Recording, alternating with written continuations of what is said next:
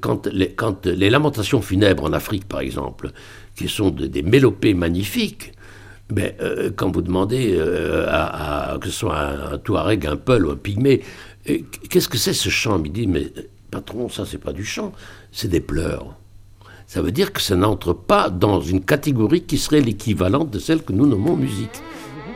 Que l'analogie, le parallélisme va parfois très loin dans le détail. La musique classique est au-delà.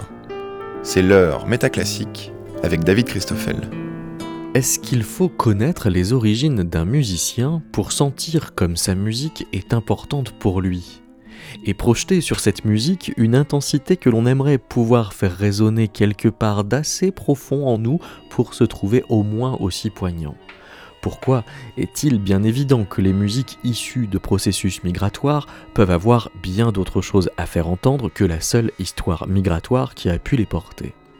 Entre le fait que les migrants sont appelés à se raconter et la tentation des institutions culturelles à valoriser la richesse musicale qui ressort de la diversité des pays d'origine des musiciens, pourquoi faut-il en passer par des formes aussi événementielles que des festivals, des prix ou des appellations aussi catégoriques que les musiques du monde?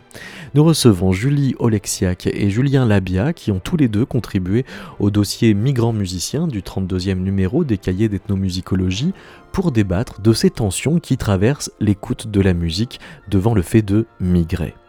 Des tensions que l'on pourrait faire remonter aux années 1880, à l'époque où les compositeurs s'inspiraient des musiques lointaines venues à Paris pour l'occasion des expositions universelles, alors que la notion d'immigration commençait tout juste à faire l'objet de discours réglementaires pendant qu'on inventait les papiers d'identité et le code de la nationalité, respectivement en 1888 et 1889.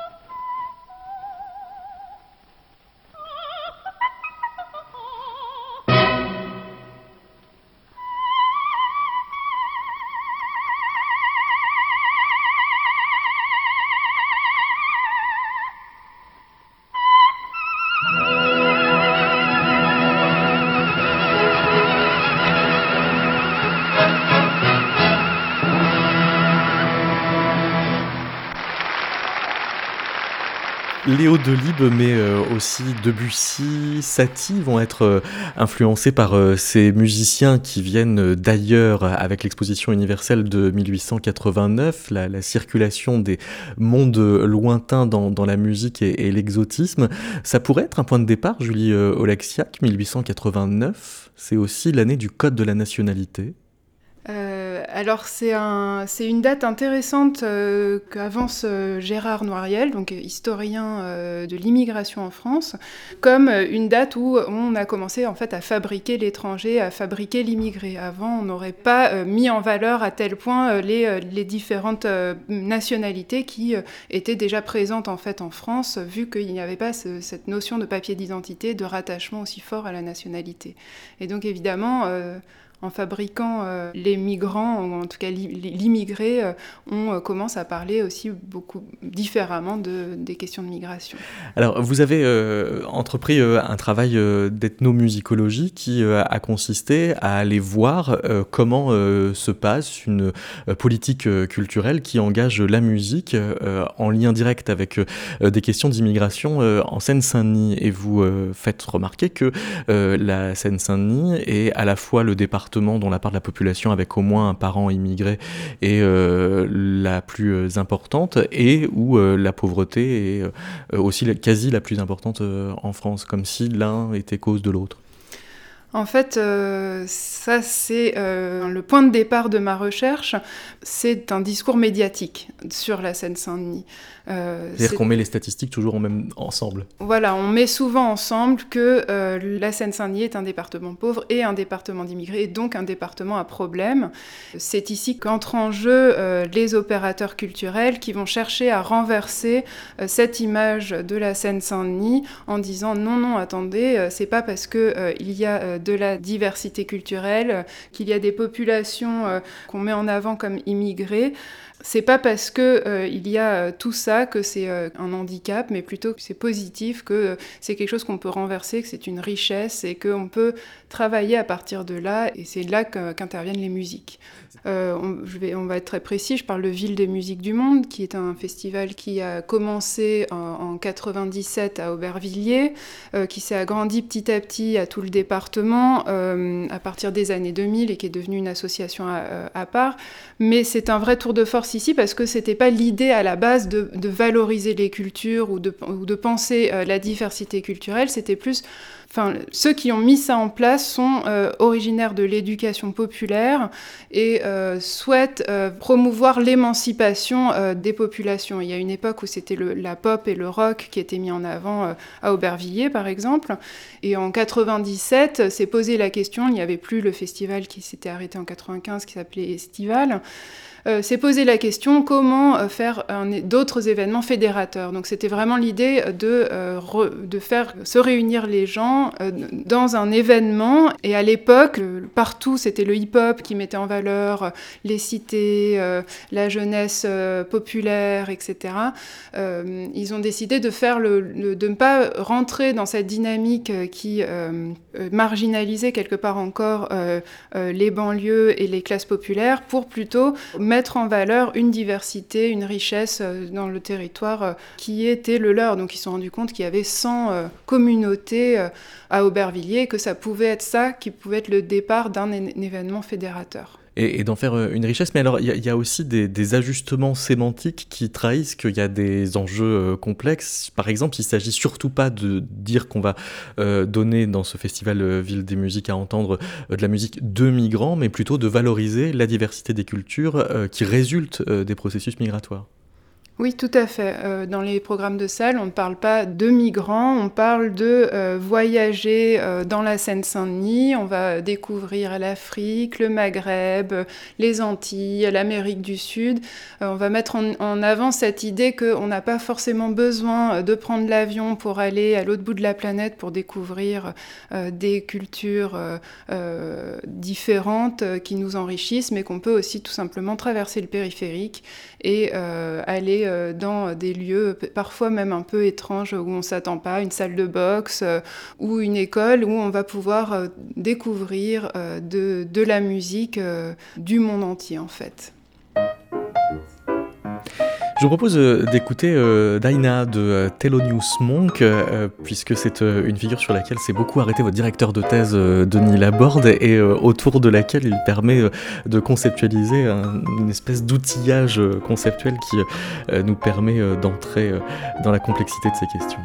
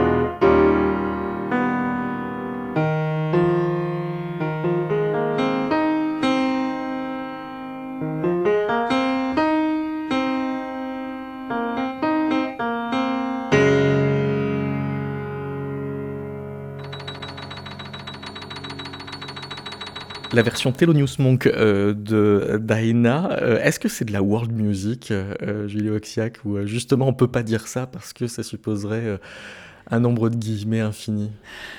Bah, c'est très intéressant que vous dites ça parce que la question de qu'est-ce qui est de la world music ou qu'est-ce que sont les musiques du monde ne peut pas être répondue. En fait, euh, toutes les musiques sont du monde, toutes les musiques euh, sont, de la world quelque part. Après, musique du monde est devenu un syntagme utilisé pour euh, repérer certaines musiques et, tout le monde sait à peu près ce que c'est euh, quand on dit world music, mais évidemment, euh, Thelonious Monk, dans cette idée-là, n'en fait pas partie, il fait partie du jazz. Mais si on y pense vraiment, effectivement, c'est une musique qui voyage, qui a voyagé, qui est une musique qui fait partie de notre monde contemporain.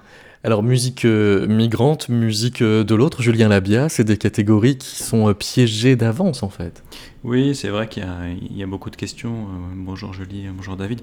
Oui, il y a beaucoup de questions qu'on peut poser à ce sujet-là. D'ailleurs, je trouve intéressant que vous ayez passé Dinah par, euh, par Monk, parce que déjà à l'époque de Duke Ellington, il y avait un grand débat, et il y a d'ailleurs une interview assez drôle de Duke Ellington où, on lui pose la question qu'est-ce que le jazz, et il explique que c'est une question déjà sans fin, euh, et il propose la métaphore de l'arbre euh, pour penser le jazz, avec toute l'ambiguïté de la multiplicité des racines et des branches, et probablement aussi la fausse évidence d'un tronc unique où convergerait en quelque sorte racines et branches si on reconstituait un petit peu, un petit peu l'arbre. Une question sur euh, Denis Laborde, votre directeur de thèse, euh, Julie Olexiac. Je disais qu'il euh, apportait, il mettait sur la table un certain nombre de, concepts qui permettaient de tout de suite plonger dans leur complexité ces termes-là. Vous renvoyez ce qu'il appelle la valorisation mythique de la différence à une dévalorisation critique de la marchandisation de la musique. Parce qu'en en fait, d'office, il est question de diffusion. Oui, tout à fait. Alors c'est vraiment euh, un couple euh, qui est très intéressant parce que il y a d'un côté une valorisation euh, d'une pratique artistique qui serait authentique, qui serait d'une grande richesse. on pourrait aller même plus loin, peut-être d'un exotisme, d'une rencontre à l'autre, d'une éthique d'ouverture, etc. Et de l'autre côté, il y a aussi une dévalorisation mythique. Les musiciens de jazz à l'époque, comme il le démontre avec Thelonious Monk, on voit que on critiquait leur corps sur, euh, sur le piano, qui n'était pas du tout euh, esthétique par rapport euh, aux musiciens classiques. Et là, dans les musiques du monde, effectivement, déjà, il y a eu un grand rejet en France de la notion même de world music pour ces raisons-là, pour la raison que c'était pensé comme une catégorie marketing inventée par les labels en Angleterre dans les années 80, que c'était une idée de faire, de mettre toutes les musiques dans le même paquet pour pouvoir les vendre plus facilement, etc. Et plus généralement euh, de, euh, de les transformer en les valorisant aussi quelque part, donc de les mettre sur des grandes scènes avec, euh, un grand public, une sonorisation, enfin voilà, sonoriser des musiques qui n'étaient pas forcément sonorisées, par ailleurs, ou, même transformer les, les, quarts de ton, des, intervalles, des rythmes trop complexes pour pouvoir les rendre disponibles à un plus grand nombre. Tout ça, c'est des choses qui sont réfléchies et critiquées aussi par rapport aux musiques du monde. Julien Labia, il y a une question que vous avez posée au point qu'elle est devenue le titre euh, d'une euh, étude parue dans un ouvrage collectif aux éditions de la Tour dirigé par Clément Canon, Perspective philosophique sur les musiques actuelles. Donc cette question c'est est-il pertinent de parler d'authenticité pour la world music? Avant de vous laisser euh, répondre, je, vous propose un jingle. Je peux choisir à quelle question je, réponds. Oui. Euh, personnellement, pour l'instant, je m'abstiendrai peut-être sur le, sur le jingle pour, pour, répondre sur la question de l'authenticité. C'est une, vraie question parce que je, au départ, la, question de l'authenticité pour penser à la musique du monde m'apparaissait un peu euh, comme une sorte d'absurdité euh, parce que ça me paraissait leur appliquer un critère qui, au fond, en ce qui concerne la musique, a été appliqué beaucoup à la musique savante, à la musique qui est euh, notée, euh, à toute une certaine tradition musicale où l'authenticité renvoie euh, à l'œuvre. Et ce qui m'a frappé en, creusant l'idée d'authenticité par rapport aux musiques du monde, c'est que finalement l'authenticité passait de l'œuvre à l'agent et que ce qui comptait n'était plus tellement le fait que ça soit de la musique authentique du Mali, de Bali ou du Chili, mais plutôt le, le rapport du musicien et que finalement authenticité se mettait à désigner non plus tellement euh, le caractère euh, authentique de la musique, mais le caractère authentique de l'agent euh, lorsqu'il la joue, son rapport avec cette culture musicale, cette manière dont il s'en est imprégné, le fait qu'il ait fait le déplacement, le fait qu'il se soit, comment dire, mis à jouer avec des musiciens d'une certaine culture ou qu'il ait repris, ait repris cette, cette musique-là. Donc l'idée, c'est peut-être d'essayer d'imaginer cette idée d'authenticité, non pas en termes de propriété des œuvres, auquel cas on risque d'exposer, comme le disait Julie un instant, euh, la world music a des critères esthétiques. Pourquoi amplifier Pourquoi rajouter un dance beat euh, sur une musique qui n'en comprenait pas Une flûte de pan sur une, sur une, sur une berceuse africaine, comme l'a par exemple analysé Denis Laborde dans, dans un texte euh, très, très important pour, pour ces, pour ces réflexions-là. Donc si on réfléchit en termes de propriété, on va vite retomber sur des choses qui auront trait à l'évaluation de la musique euh, et non pas d'abord simplement à sa description, comment est-elle faite, qu'est-ce qu'elle est. Et cette évaluation va toujours faire tomber euh, cette musique dans une catégorie commerciale, dans une sorte de, de, sous-musique, ce qu'elle est d'ailleurs euh, pas forcément, mais ça l'expose à, un risque qui, à mon avis, peut être dangereux pour, pour l'analyse. Mais ça veut dire qu'il y a deux risques. Il y aurait le risque d'une évaluation un peu strictement esthétique euh, qui serait un petit peu hors sujet parce que du coup, elle laisserait en angle mort la mm. question de la circulation, par exemple, d'un thème. Mais il y aurait aussi l'évaluation de c'est authentique donc c'est bien, ou bien euh, c'est euh, récupéré voire commercial donc c'est mal.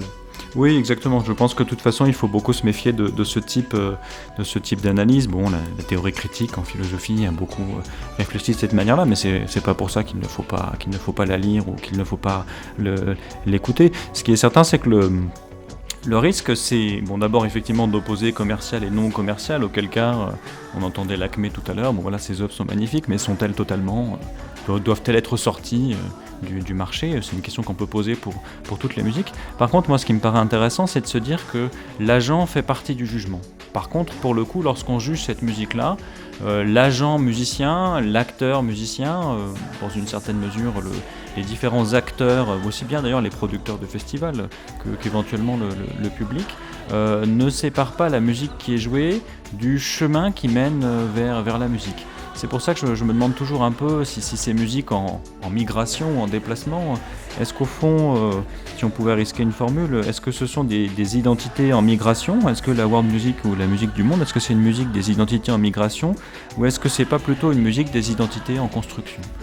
Il me semble qu'on est beaucoup plus dans cet aspect-là et que même parler de, musique du monde, ça paraît beaucoup plus poreux et glissant euh, en termes conceptuels que parler des musiciens du monde. Auquel cas, là, tout de suite, les choses fonctionnent mieux, me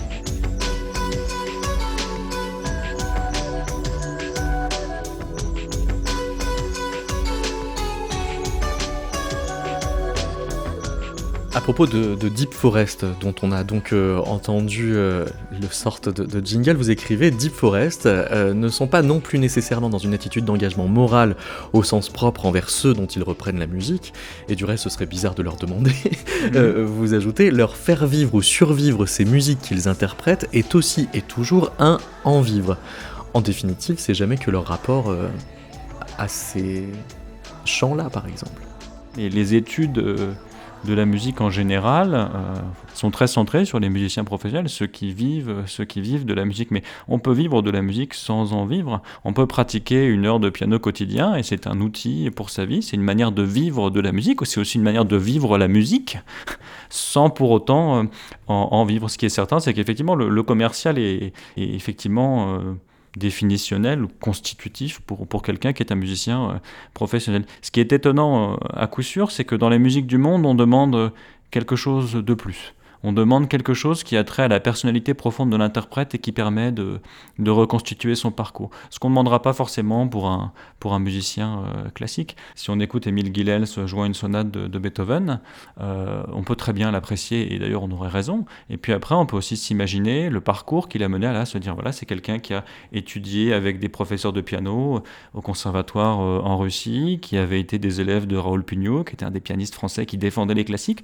On peut reconstituer tout ça et se dire finalement, il y a fil, il y a un parcours personnel, il y a un itinéraire. Mais paradoxalement, on a beaucoup moins besoin de ça dans notre appréciation esthétique du musicien classique que pour un musicien du monde, où d'ailleurs moi je suis assez fasciné par le fait que dans les festivals de musique du monde, on demande très souvent aux musiciens de prendre la parole et d'expliquer comment il est arrivé à cette musique, à ce genre ou, ou, à ce répertoire. Ça me paraît absolument capital.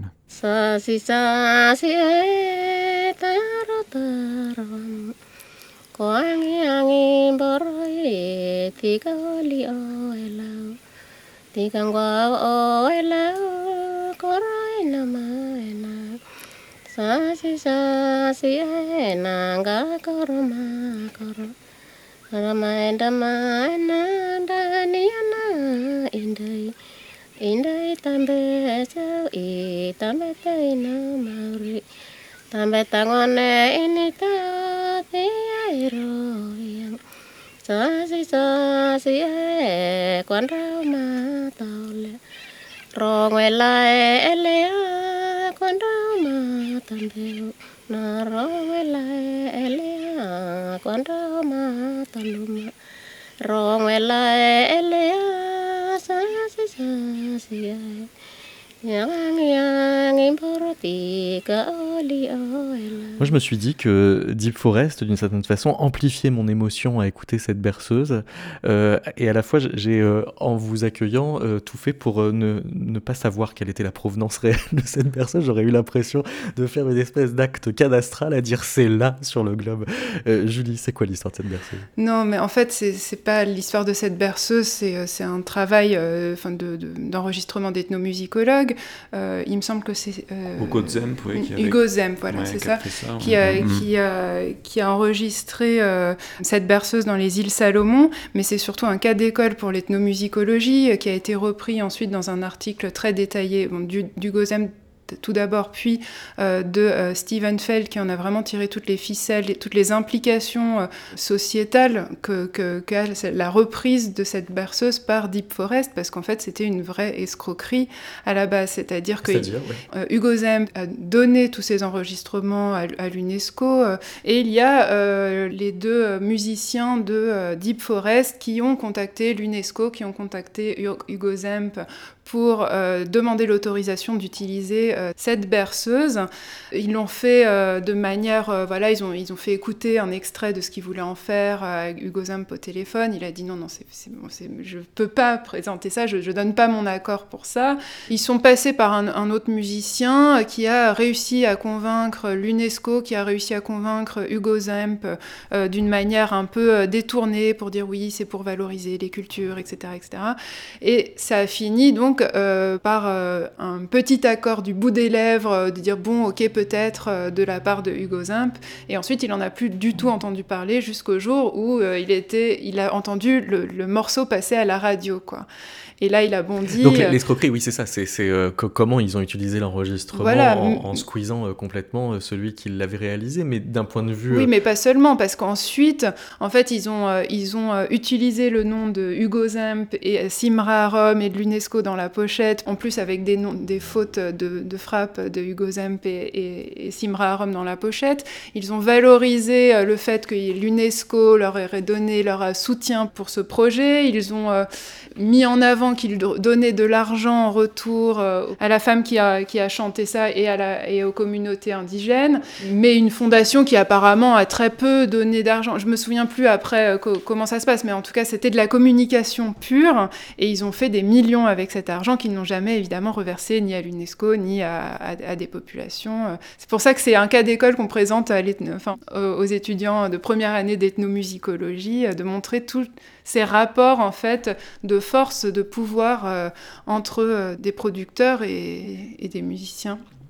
Oui, je, oui, je bien. On, on, a envie de rebondir entre, vos deux, entre vos deux remarques, entre l'exactitude de ce que dit Julie et comment dire le sentiment dont, vous parlez David. C'est très c'est très curieux. Parce qu'ont écrit certains philosophes sur les sentiments c'est très compliqué de savoir où est le vrai où est le faux euh, dans un sentiment. Euh, imaginons qu'il y a derrière moi un bruit effrayant et que je sursaute euh, sur ma chaise et puis que je découvre que c'est juste un, un petit chat qui gratte dans l'appartement, est-ce que j'aurais eu tort d'avoir peur? Se dire, est-ce qu'en sachant ce que vous savez, ce que vous nous dites, Julie, est-ce qu'on peut encore aimer écouter ça? euh, Est-ce que le sentiment survit à peut-être euh, l'escroquerie ou Non, mais- la chose qui constitue une vraie Pire, question. euh, C'est-à-dire ré- réécouter l'enregistrement original euh, euh, avec le stigmate euh, de cette histoire. C'est-à-dire, euh, c'est comme quand on écoute des airs de Varèse euh, en se sentant obligé de penser au scandale qu'il a fait euh, euh, à, à sa Mm. création.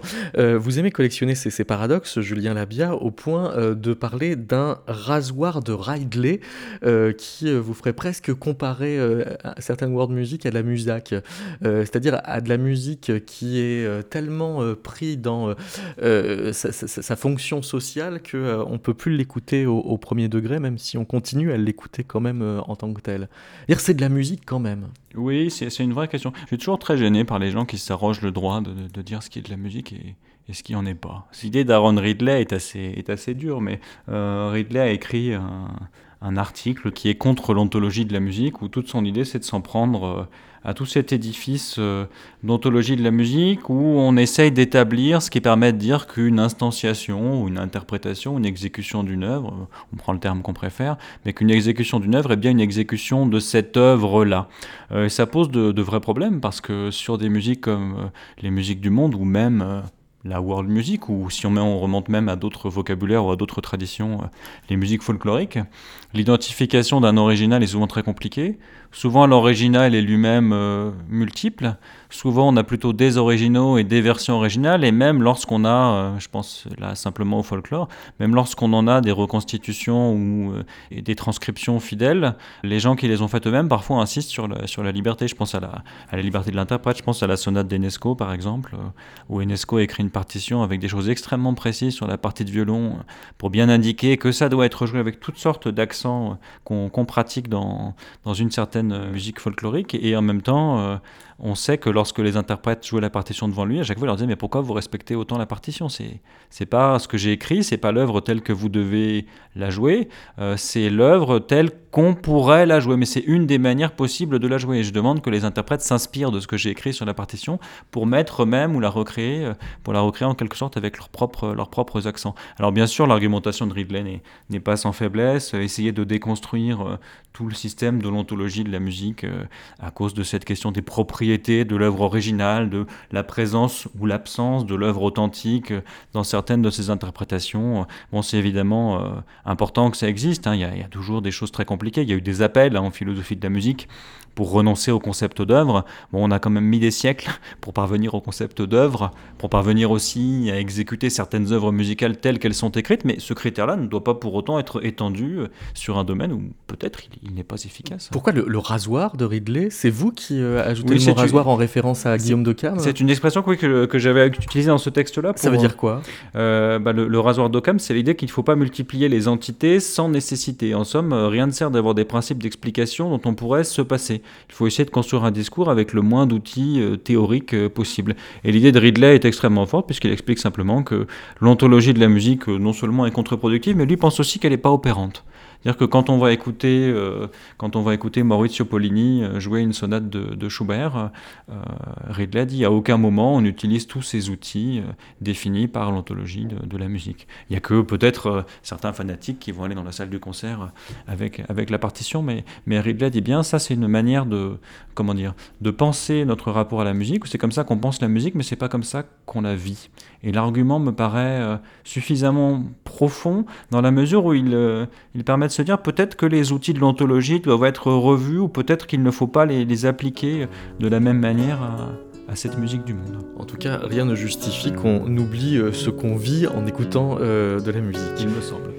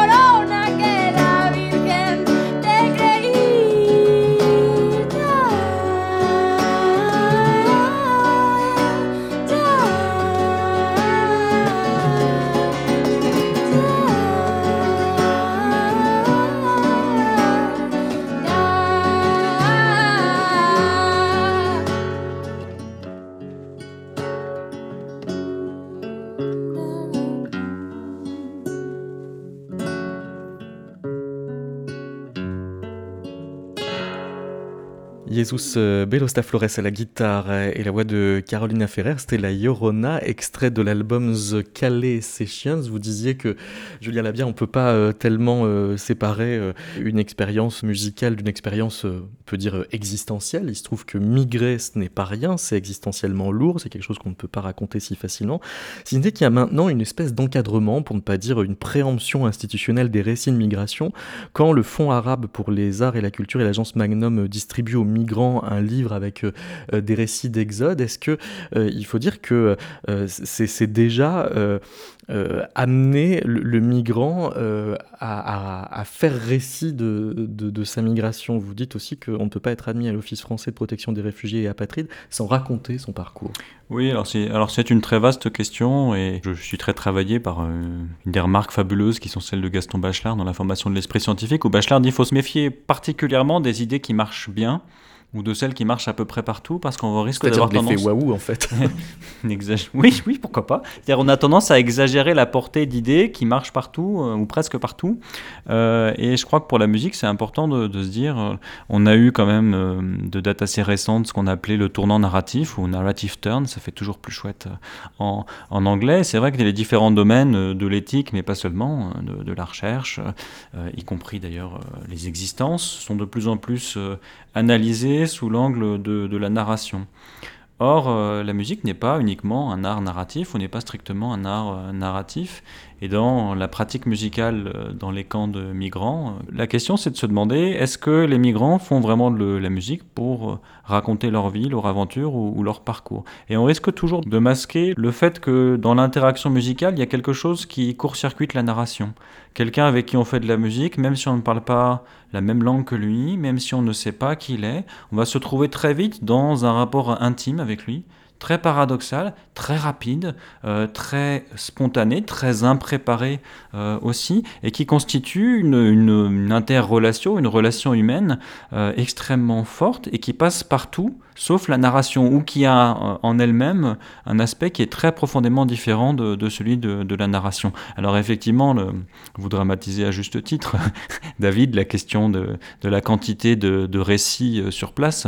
Il est vrai que les migrants sont très encadrés, très entourés. Ils sont presque euh, sursollicités alors à, raconter ce qu'ils vivent C'est ce qui, ce qui m'a semblé, et j'ai trouvé intéressant le, retour d'abord de, choses, alors je n'ai travaillé que sur des documents, hein, mais le retour de rapports de, terrain faits par euh, des anthropologues et des musicologues justement sur ces, sur ces camps de migrants et sur la pratique de, de la musique dans les camps de migrants, parce que justement ils insistaient beaucoup sur euh, la difficulté qu'ils avaient parfois eu à demander encore aux migrants de, raconter leur histoire à nouveau, en sentant qu'on racontait 10 ou 15 fois ce qu'on a vécu quand ce sont des choses terribles, c'est pas forcément une solution, c'est pas toujours une solution, ça peut même devenir un problème. Et aussi le, fait un peu curieux que ça permettait de penser quelque chose, alors que le fait que la pratique musicale n'est pas forcément dirigée vers un public. On peut aussi faire de la musique, ou on fait de la musique en quelque sorte, peut-être d'abord pour soi.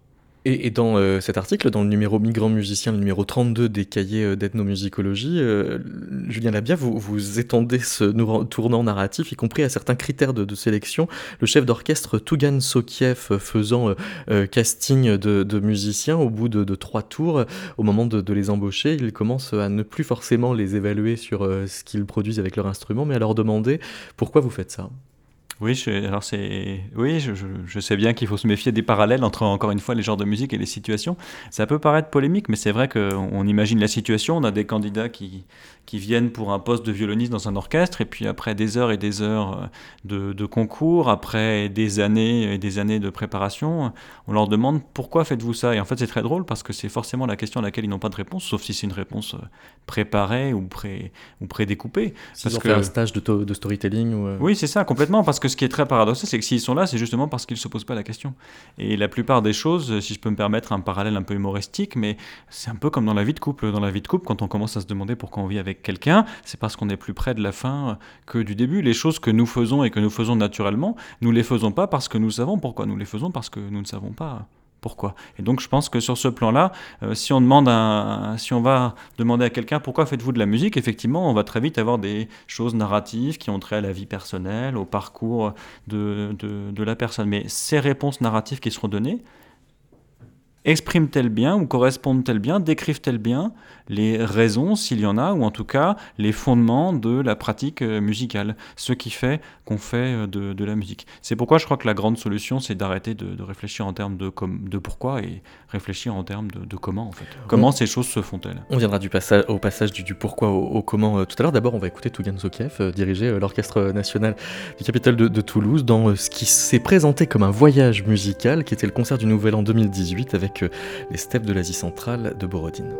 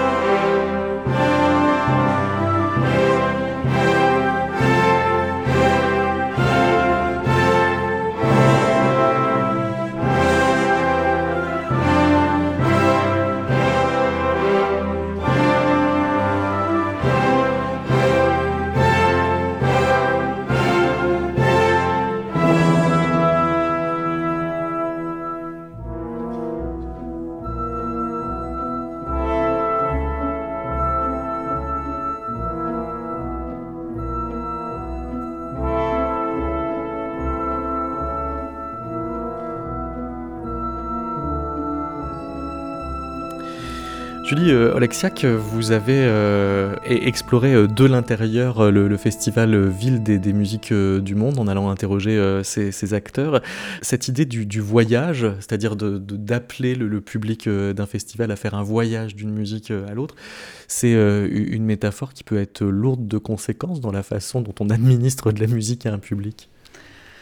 Alors, euh, je trouve euh, une, belle manière de rebondir à ce que vous dites et à ce que dit Julien aussi, c'est pas forcément le, pourquoi, c'est plutôt le comment on fait euh, de la musique ou comment on promeut de la musique, parce que ici, enfin moi, je travaille sur des opérateurs culturels qui promeuvent de la musique, pas sur les musiciens en tant que tels, même si évidemment on voit dans les dans les euh, documents de communication qu'ils peuvent mettre en avant euh, les histoires euh, des musiciens, etc et, et- et leurs histoires de migration, mais c'est pas sur ça que, que j'ai envie d'insister ici, parce que le festival Ville des musiques du monde, comme je disais, est euh, lié à, à l'éducation populaire, et le la première chose qu'il souhaite, c'est euh, faire quelque chose ensemble, avoir des valeurs communes, et, euh, et dans Ce ces qui rend étrange d'ailleurs qu'ils aient pris le mot festival venant de l'éducation populaire avec ce que ça devrait induire de réticence à l'événementiel. Oui, il y a beaucoup de réticences, ils ont beaucoup hésité, ils ont beaucoup réfléchi d'ailleurs euh, sur cette question-là. Euh, ils avaient hésité un moment à appeler ça rencontre, mais le problème c'est euh, en fait une, une- des questions de catégorie, on tourne autour depuis le début de cette émission, c'est qu'en fait on a aussi besoin de, repérer les choses, il y a des personnes qui ont besoin de repérer des mots, des choses. Festival, ça parle à un grand public, festival, ça parle à la presse, festival, ça parle aussi notamment, et c'est très important, à l'administration qui va financer des événements. Mais Ville des musiques du monde, c'est plus qu'un festival, et c'est ce qui, c'est une fois qu'on les connaît, qu'on va découvrir que c'est vraiment plus que ça. C'est des actions euh, toute l'année dans les écoles, euh, avec euh, un, concert à la fin, avec, des, avec 200 enfants sur scène, accompagnés de musiciens professionnels du monde. Ça va être des fabriques orchestrales, va être le soutien à, toute forme d'activité euh, musicale qui a lieu sur le territoire, notamment aussi euh, l'orchestre de euh, musique arabo-andalouse, enfin école et orchestre. Ils ont eu plus de 3000 élèves en, en- en 30 ans.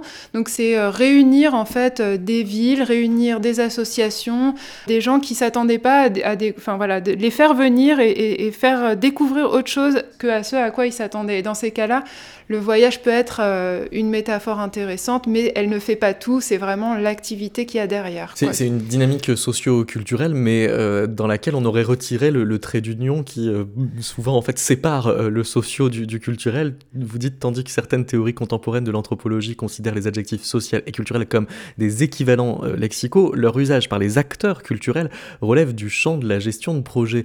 Et on a l'impression effectivement que ces dynamiques-là sont quand même portées par des sémantiques un peu étranges, ou en tout cas euh, qui prêtent à, bien des ambivalences, puisque ces villes des musiques du monde euh, ont créé un prix des musiques euh, d'ici. Alors ce mot de prix, euh, tout de suite indique dynamique de, distinction, de, d'isoler un gagnant et tout ça, alors que les objectifs du prix, bah, c'est de rapprocher les communautés culturelles des institutions, c'est de parler de communautés culturelles précisément et de se mettre à repenser l'émancipation par la musique à travers cette notion de droit culturel.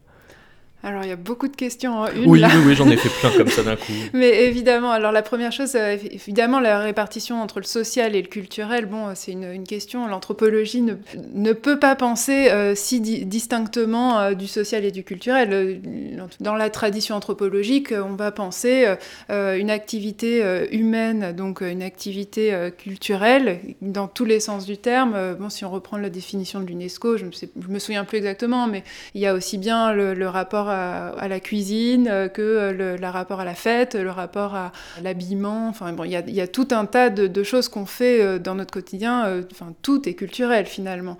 Et puis, il y a le rapport administratif au culturel et au social qui est repérable au plus haut niveau étatique, qui sont fi- enfin, évidemment les ministères de la Culture, ministère des Affaires sociales ou ministère de la Jeunesse, et qui va aussi avoir un impact sur qui finance, comment on présente les projets, qu'est-ce qu'on met en avant et qu'est-ce qu'on fait en soi. Mais, mais ça pose la question fondamentale de pourquoi est-ce qu'on fait de la musique, en tout cas, que- qu'est- qu'est-ce qu'on en retire Euh, Est-ce que c'est pour euh, faire des choses en commun ou est-ce que c'est pour se présenter Est-ce que c'est euh, sur quoi on met l'accent, on va dire Et puis voilà, après la question du prix, je pense que évidemment c'est une des, ambiguïtés de ce type d'activité, c'est que on veut réunir le plus de monde possible, mais on peut pas toujours promouvoir tout le monde non plus. Moi, j'ai suivi vraiment les débuts de ce prix euh, des musiques euh, d'ici, et ils étaient, c'était un peu un, un coup de poker au début, en se disant bon, on va lancer quelque chose qui va pouvoir peut-être intéresser tout le monde. Et on va voir qui est-ce qui participe. Et en fait, il y a beaucoup, beaucoup de monde qui a participé. Il y a, il y a, des, il y a cinq ou six ré- régions, il me semble, des, euh, des médias, il y a euh, des salles de concert, il y a des, des festivals. euh, tout le monde a, sauté sur l'idée, on va dire, et c'est ça qui l'a fait exister, ce prix. Et, donc, on reconnaît encore la dynamique de réunir le plus d'acteurs possible. Après, on va voir comment est-ce que euh, ils vont faire évoluer ça pour garder ces racines en fait d'éducation euh, populaire et d'émancipation et de faire ensemble et ne pas partir évidemment dans cette question de, mise en valeur de- de seulement certaines personnes quoi. Alors parmi euh, quand même les lauréats euh, de euh, 2017, il y a ce projet euh, Chinéar euh, qui est une rencontre euh, entre Balkan, Moyen-Orient et Asie qui est euh, l'occasion d'entendre dans la même formation euh, un violon chinois le, le euh, un alto chinois le zongzou et une mandole kabyle.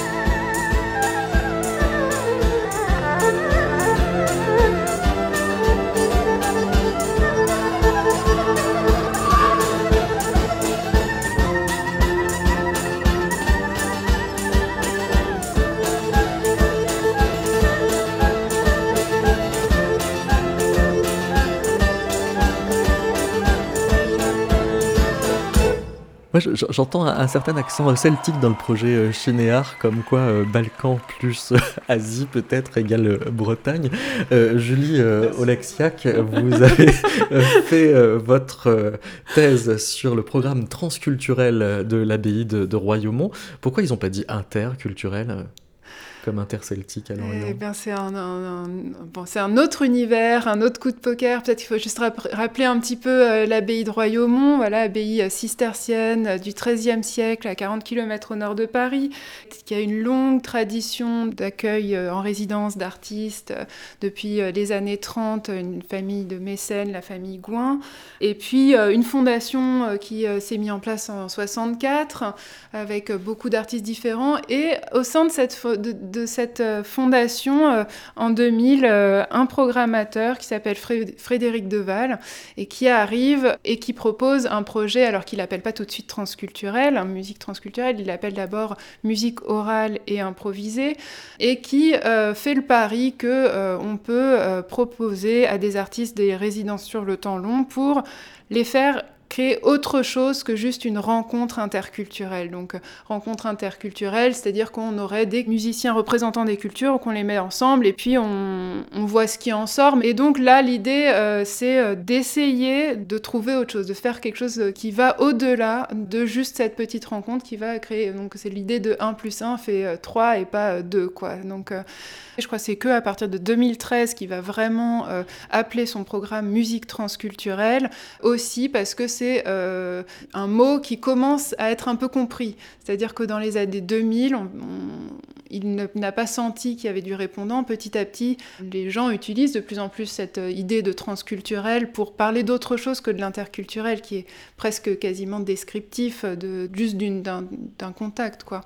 Mais après, c'est plus dans les faits qu'on va voir euh, qu'est-ce qu'il entend par transculturel que euh, dans, le, dans les idées, parce que c'est la musique qui met en œuvre. Alors pour, pour l'entendre euh, en musique, on a un magnifique exemple qui est euh, la rencontre entre Amir El Safar et euh, l'ensemble de musique contemporaine Ictus. Vous voulez le, en, en dire un mot avant qu'on en entende un extrait? Oui, alors c'est très intéressant. Euh, Amir El Safar, donc c'est un, un trompettiste à la base, am- euh, qui est euh, euh, américain, mais dont le, le père est irakien. Et qui, euh, après un parcours donc, euh, de musicien classique très, très brièvement, puis de musicien jazz, s'est consacré, euh, a voulu retourner à la musique des makams irakiens. Donc il a fait une très très longue formation pendant plus d'une dizaine d'années. Il, a appris à jouer le santour et à, chanter. Il a appris les makams irakiens en profondeur. Et très récemment, depuis peut-être cinq ans, il cherche à écrire cette, cette musique, à composer à partir de ça, avec tout son, tout son bagage de musicien classique et de musicien jazz, de, composition harmonique. Euh, donc d'intégrer les makams, euh, qui est un mode euh, musical très particulier des pays arabes, avec beaucoup de microtonalités et des, et des Enfin, ce sont des modes, en fait, des gammes, mais, mais il y a énormément de règles de, passage de l'un à l'autre, etc. Et de pouvoir transformer ça quelque chose de polyphonique.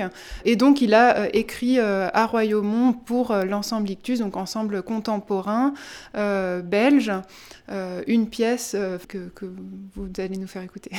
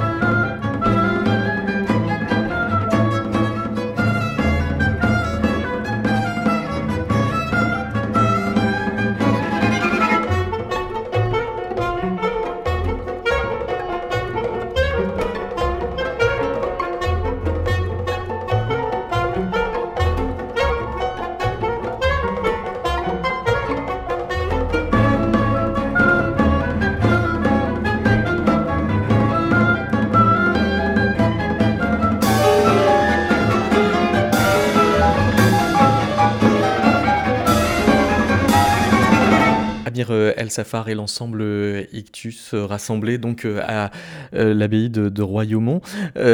Pourquoi est-ce que les, droits culturels, alors euh, vous, vous les euh, annoncez comme une façon justement de, de, repenser notre rapport à la musique, euh, Ju- Julie Oleksiak? En fait, euh, les droits culturels sont, font déjà partie de la Déclaration universelle des droits de l'homme à la base. L'article 22, il me semble. Ils ont été après réaffirmés dans différents textes de l'UNESCO, de l'ONU. Il y a un groupe de travail qui s'est spécialisé sur, euh, sur ces euh, droits culturels pour en faire une déclaration euh, en 2007.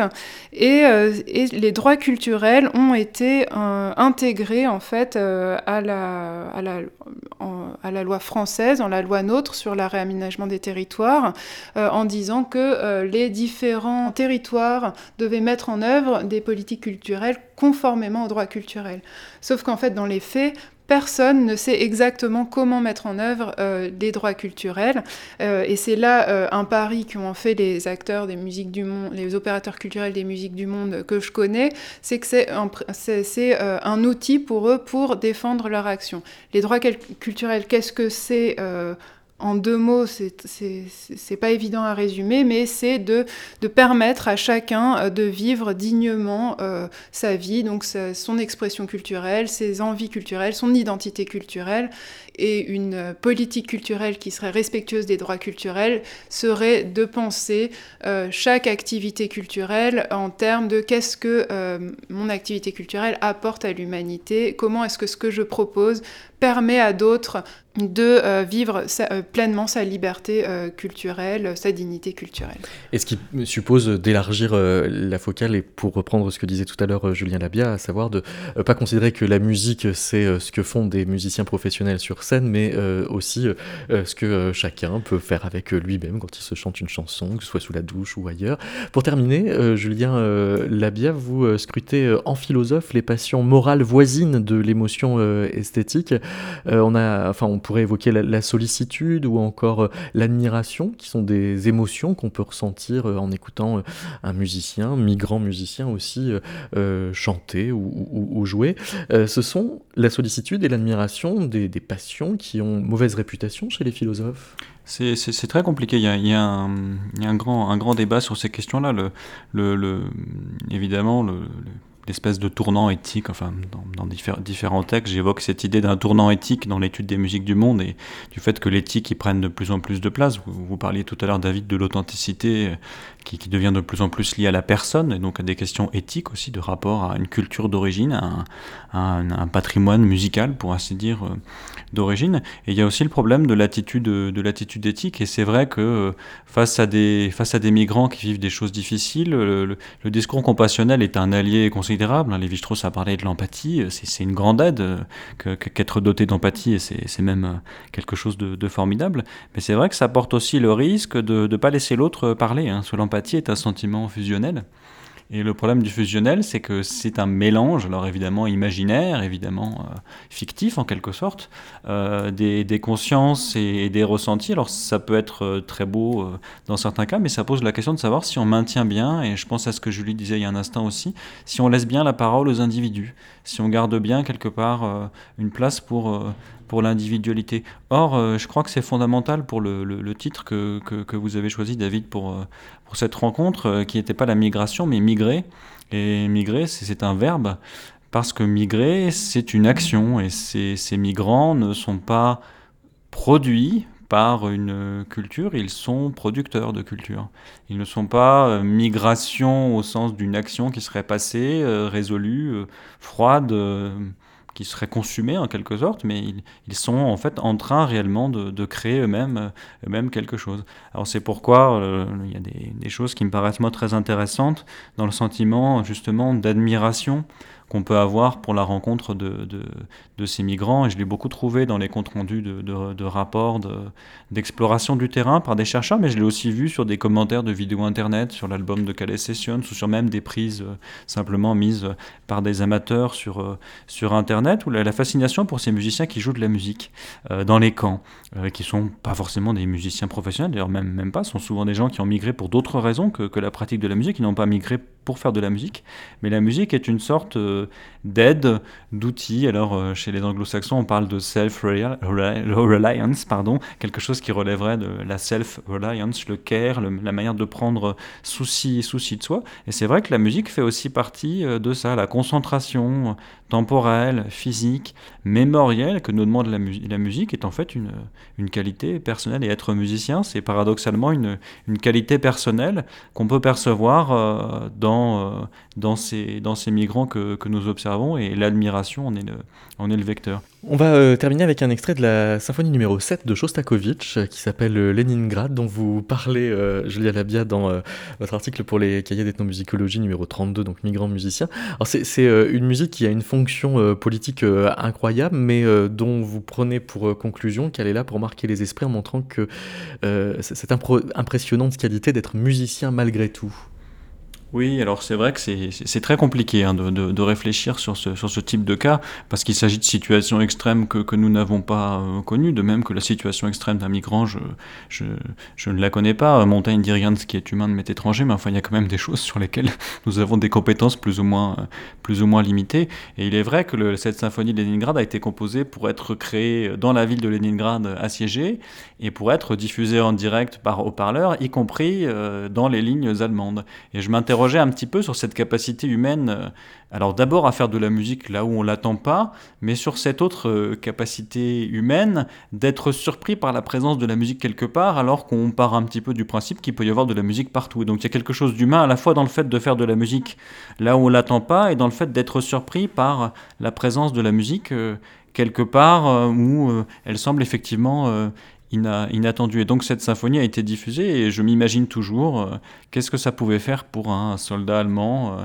d'entendre cette symphonie euh, à Leningrad. Mais je pense que c'est quelque chose de très impressionnant. Alors ça n'a rien à voir avec évidemment la musique telle qu'elle est pratiquée dans les camps, mais ça révèle que la capacité d'être encore capable de composer de la musique pour cette circonstance-là, de réunir un orchestre de musiciens dont plusieurs sont morts de faim pendant les répétitions euh, d'ailleurs, et de se dire mais finalement le, ceux qui sont en face ont encore, malgré les conditions épouvantables et les je crois 900 000 morts du siège de Leningrad, ils ont encore la capacité de penser à la musique et ils ont encore même la capacité physique de jouer de la musique, de jouer une œuvre euh, nouvelle, euh, complexe. Bref, ils ont encore cette, cette faculté extraordinaire de, de contrôle de, de soi-même. Alors c'est vrai qu'on oublie toujours, hein, et les philosophes pour ça, j'en fais partie, euh, sont, sans aucun doute euh, à, critiquer, mais on a toujours tendance à oublier le substrat physique euh, de la musique au profit de la forme musicale ou de l'œuvre musicale, mais il n'y a pas de musique s'il n'y a pas quelqu'un qui, joue de la musique, et la musique est, déjà, si on lit les anciens grecs, un exercice du corps, une pratique du corps, quelque chose qui, se fait vraiment de manière physique et concrète. Merci beaucoup Julien Labia, merci euh, Julie Olexiac. On vous retrouve tous les deux voisins de sommaire donc du numéro 32 des cahiers d'ethnomusicologie consacrés aux migrants musiciens. Merci. merci.